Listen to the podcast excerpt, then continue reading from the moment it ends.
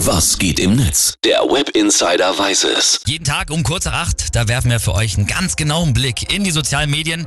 Und heute geht's im Web Insider ja tatsächlich um True Crime Podcasts, weil, habe ich ja eben schon erzählt, Podcasts sind total angesagt. Auch wir haben ja einige in unserer neuen App. Könnt ihr auf jeden Fall mal auschecken. Und ich muss sagen, ich höre halt gerne mal auf längeren Autofahrten Podcasts. Vor allem halt mit großer Vorliebe für diese Podcasts über wahre Verbrechen und wahre Morde. Eben True Crime. Ich weiß nicht, habt ihr sowas auch schon mal gehört? Ist immer so ein bisschen Nervenkitzel mit dabei. Und das Verrückte ist, finde ich, also ich bin eigentlich voll der Schisser.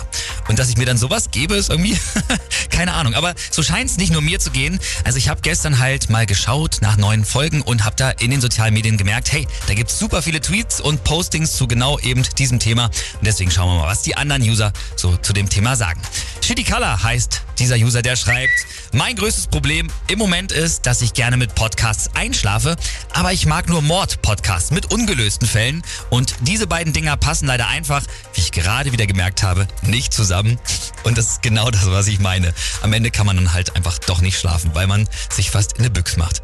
Äh, Project Talia heißt diese Userin, die schreibt, ich höre nicht nur gerne True Crime Podcasts, ich schaue mir auch solche Dokus gerne mal im Fernsehen an. Und zwar genauso wie manche Männer Fußball gucken. Mit Vollmundschreich, unaufgefordert Ratschläge für den Mörder oder wahlweise auch für die ermittelnden Polizisten zum Bildschirm.